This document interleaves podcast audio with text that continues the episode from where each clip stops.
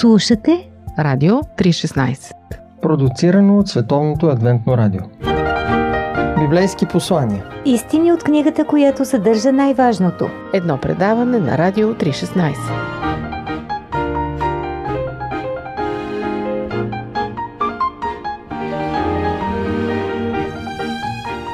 По време на годините си като държавен глава на Съветския съюз, Никита Хрущов осъждал и укорява много пъти политиките и жестокостите на своя предшественик Йосиф Сталин.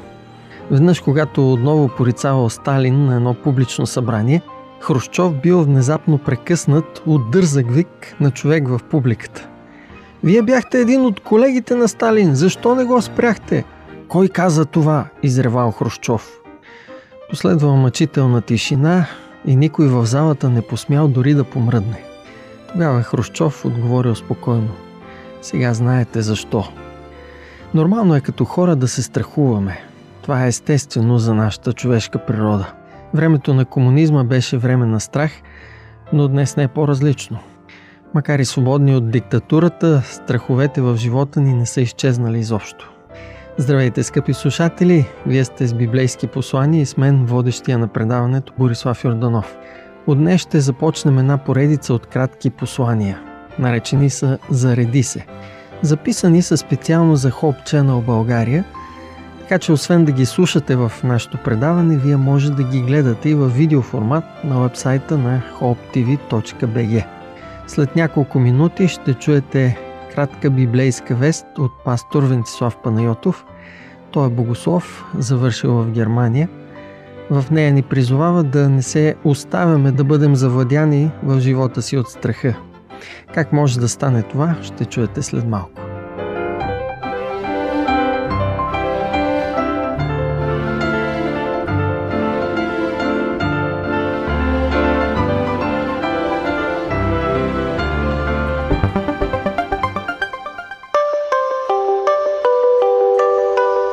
Издателство Нов живот Доктор Джозеф Кидър. Величие Преживяване на истинското поклонение Доктор Джозеф Кидър е роден в Ниневия, Ирак. Емигрира в САЩ, след като е прокуден от ортодоксалното си семейство за това, че става християнин. Днес работи като преподавател по духовно развитие и лидерство в университета Ендрюс. Темата, която най-силно го вълнува е поклонението пред Бога. За него това е среща, която променя живота на човек за винаги. Как да се покланяме на Бог? Вседържителя на Вселената, нашия Създател и любящ Спасител. Кога му се покланяме истински и кога не? Защо да му се покланяме? Всички тези въпроси и техните отговори в Величие от доктор Джозеф Кидър.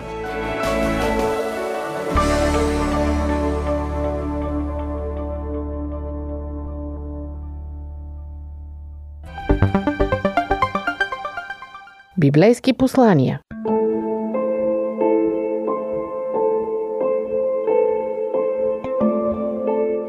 Днес бих жал да се насърчим с едни думи, писани преди хиляди години от апостол Павел.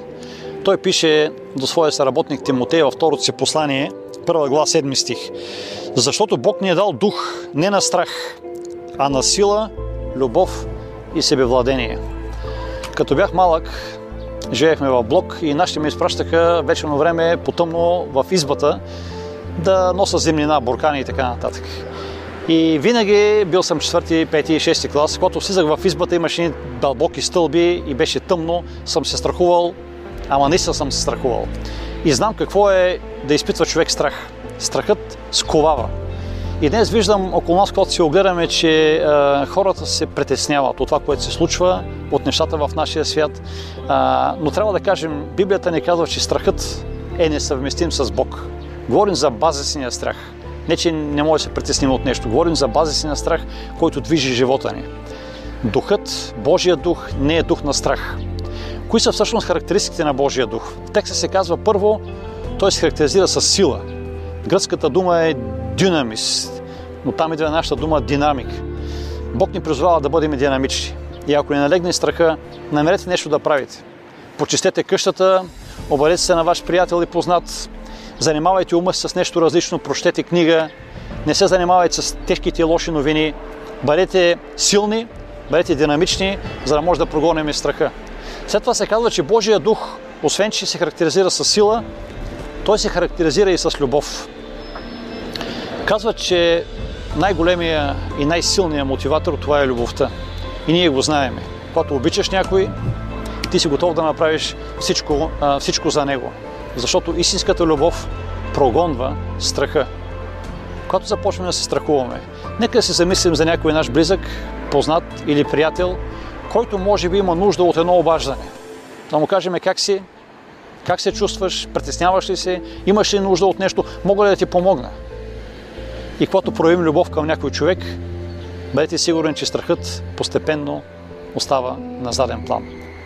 И в текста се казва, че Божия дух се характеризира и с себевладение. Не страх, а себевладение. С една подходяща настройка в живота, който водим.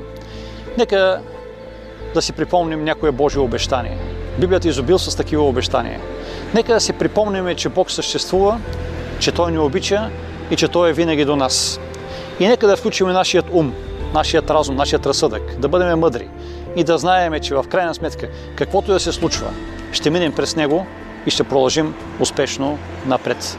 Нека Бог да ни благослови през този ден, за да можем да не се страхуваме, а да проявим сила, любов и себевладение, защото те са Божиите характеристики.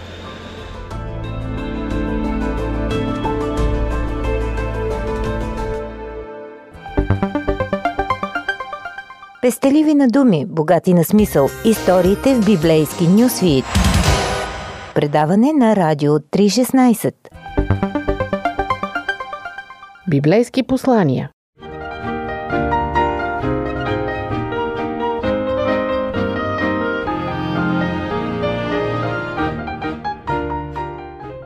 Скъпи приятели, Библията ни дава противоотрова срещу страха. И това е доверието в Бога. Той ни дава сила, любов и себевладение. Нека да се възползваме от тях. Слушайте ни отново с поредицата Зареди се и следващия път. До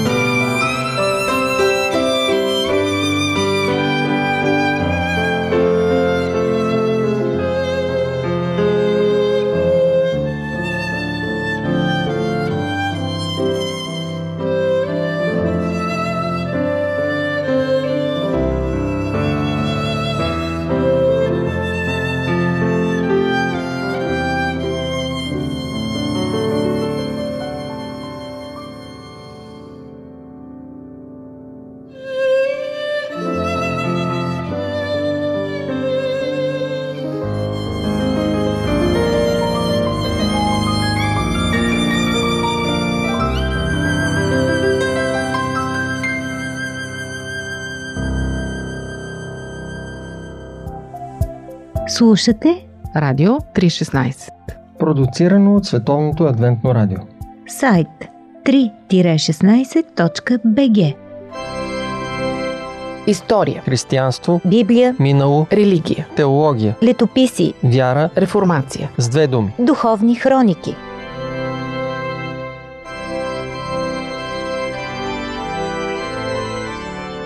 Скъпи приятели, аз съм Борислав Йорданов, а вие слушате Радио 316 и предаването Духовни хроники. Предния път започнахме една поредица, наречена Происход. В нея ще пътуваме назад във времето към важни събития от историята на християнството. Това са събития, които са спомогнали християнската вяра да излезе от тъмното средновековие и да съхрани истините, които Христос е предал на хората. Знаем, че след смъртта на първите апостоли, постепенно през вековете в християнската църква навлизат човешки учения и философии. В миналото предаване научихте, че в IV век с идването на Константин на власт, християнството окончателно се смесва с езичеството.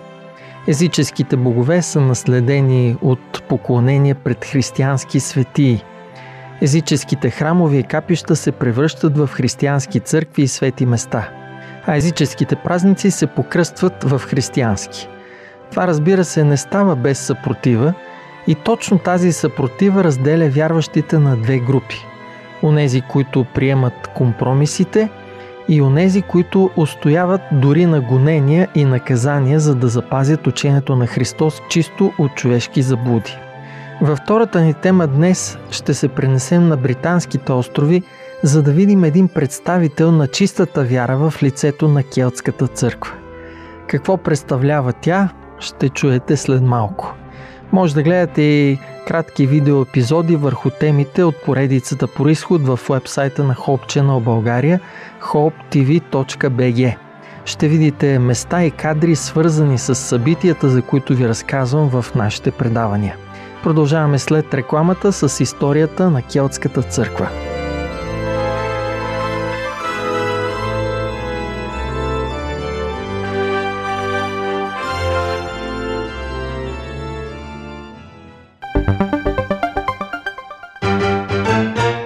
Животът събран в едно интервю. Живот – джобен формат. Духовни хроники.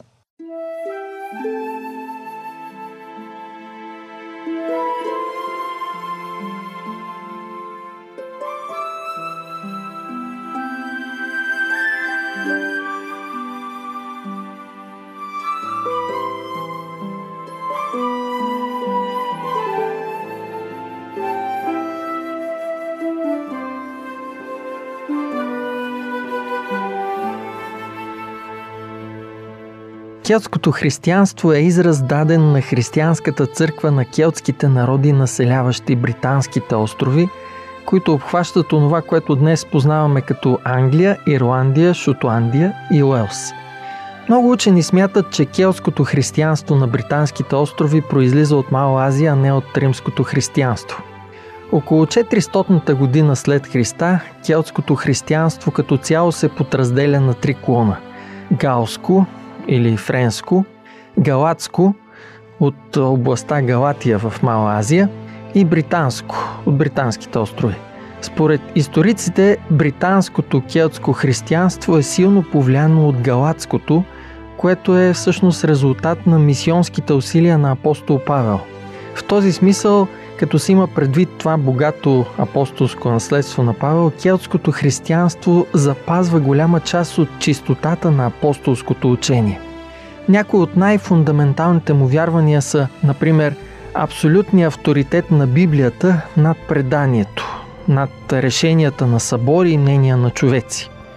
Още домът и семейството са център и сила на църквата, като по този начин се отхвърля практиката на безбрачието сред духовенството, прията от Римокатолическата църква и източните църкви. На трето място, десете заповеди все още са задължителни за Божия народ, а от тук и спазването на библейската събота. Келтската църква има силна система на управление и дълбоко посветени духовници, които са уважавани от народа заради истинската си вяра и благочестие. Към 400-та година след Христа църквата, макар и бедна, има в редиците си около 30-40 епископи и значителен брой пастори. През 408 година след Христа Аларих и неговата вестготска армия обсаждат Рим, който после плячкосват през 410 година след Христа, като по този начин слагат началото на окончателното и неизбежно падение на Западната Римска империя. За да защити провинциите, които се намират по-близо до главния център на империята, императорът по това време Хонории отзовава имперските легиони, разположени в Британия, която тогава е римска провинция на юг от Адриановата стена.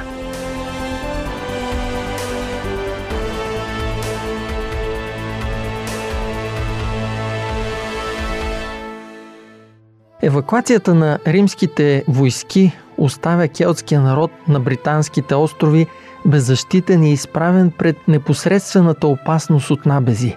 Хората се събират заедно и успяват да избегнат най-големите заплахи. Този процес не само обединява народа, но и донася със себе си новооткритото чувство за национална идентичност и за свобода. То ги потиква да обявят независимост от Римската империя – и да прогонят римските магистрати, назначени от императора да налагат формите на управление. Хонорий бързо и проницателно се отказва от територията на Британия без бой и така се създава независима форма на управление. Правителството се ръководи от духовенството на Келтската църква, а синодът на църквата се използва като национално законодателно събрание, председателствано от келтските епископи и в присъствието на князете на кралството, които са делегати.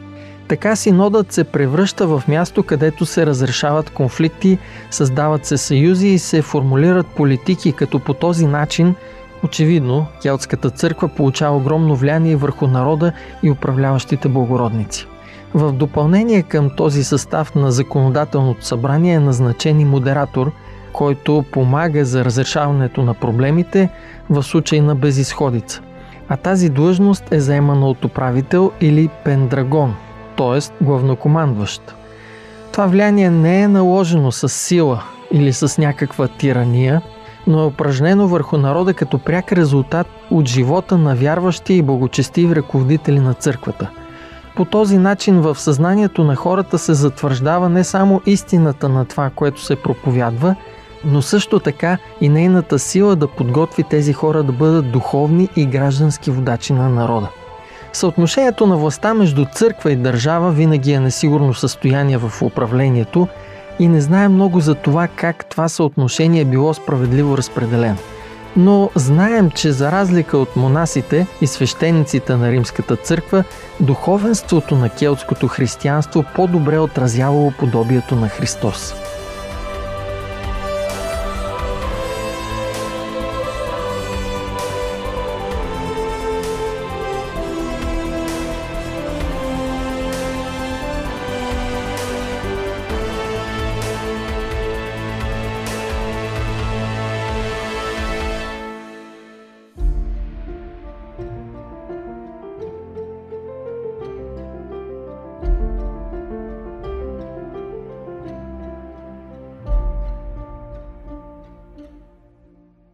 Законодателното положение продължава от 409 до 449 година след Христа и постепенно се изгубва с нахуването на свирепите и воинствени сакси, които носят със себе си една собствена система на управление и собствена религия. И въпреки, че нашествието на саксите носи със себе си възход на езичеството, ние знаем, че църквата не е напълно унищожена.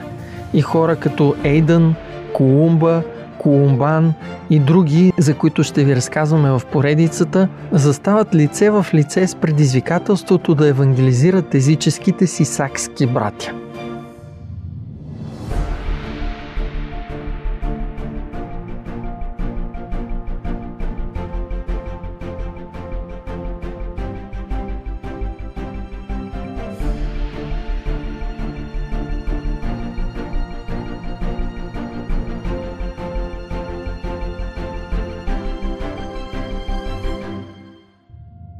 Вятърът на промените обаче духа през канала с обръщането на Кловис, кралят на франките към римокатолицизма и това довежда до изместване на монопола на властта на европейския континент.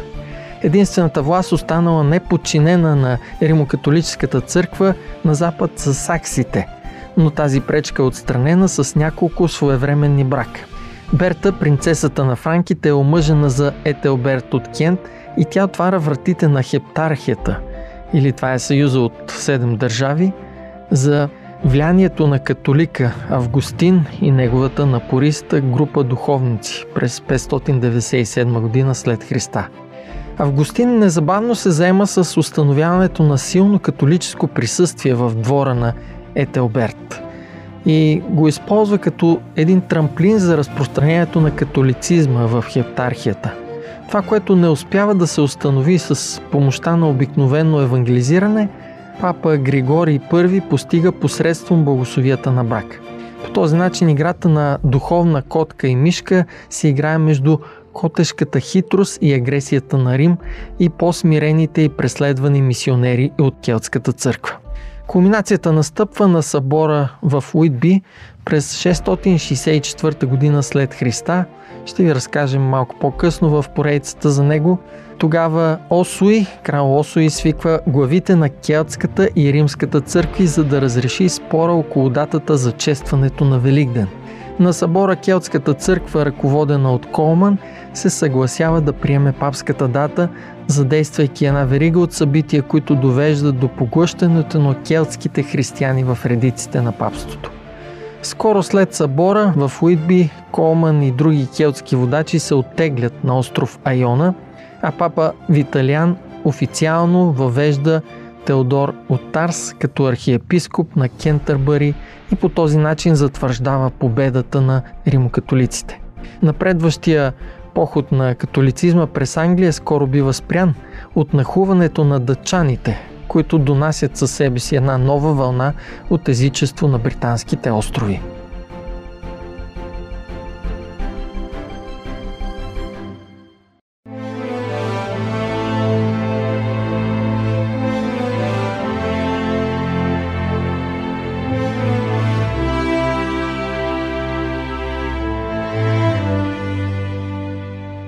Историята на Келтската църква предлага завладяващ поглед към силата на истинската библейска религия и нейното въздействие върху социалната, моралната и политическата тъкан на една нация. Тя е предвестник на голямата революционна сила на реформацията, която по-късно ще помете Европа, носейки със себе си същото интелектуално лидерство и влияние като това на келтските християни. За разлика от това, историята на папството е също толкова завладяващ разказ за това как политическите интриги и религиозното влияние могат да се слеят в единна машина, която има силата да завладее света. И не само чрез силата на оръжието, въпреки че този метод се използва непрекъснато, а по-скоро посредством психологическото убеждение – в края на краищата това е един от най-убедителните аргументи в полза на обръщането, което папството някога е измислило и то се е справило чудесно с това. Ако историята се повтаря, а тя го прави, най-ясната прилика с този конкретен исторически епизод е разграничението между истинското и фалшивото християнство и силите, които безмилостно тласкат и двете движения напред. Учените отбелязват, че може да се наложи да използвате тези факти, които ще научите и в поредицата происход, за да различите истината от заблудата и то по-рано, отколкото си мислите. Времето накрая е близо, затова е важно да познаваме историята, която всъщност ще се повтори.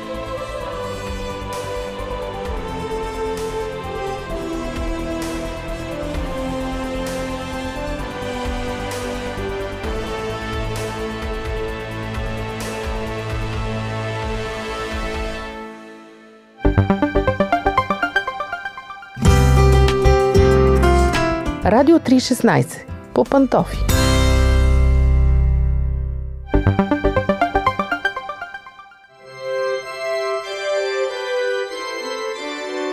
Скъпи слушатели, вие бяхте с втори епизод от поредицата Происход. Не пропускайте да изгледате и поредицата по изход в вебсайта на Hope Channel България hopetv.bg. Следващия път в поредицата ще продължим с първия мисионер на Шотландия – Колумба. Той е бил от кралско потекло, но всъщност се отказал от него, за да занесе добрата вест на Библията до хиляди хора. Бъдете с нас и следващия път, за да научите повече за него. До чуване!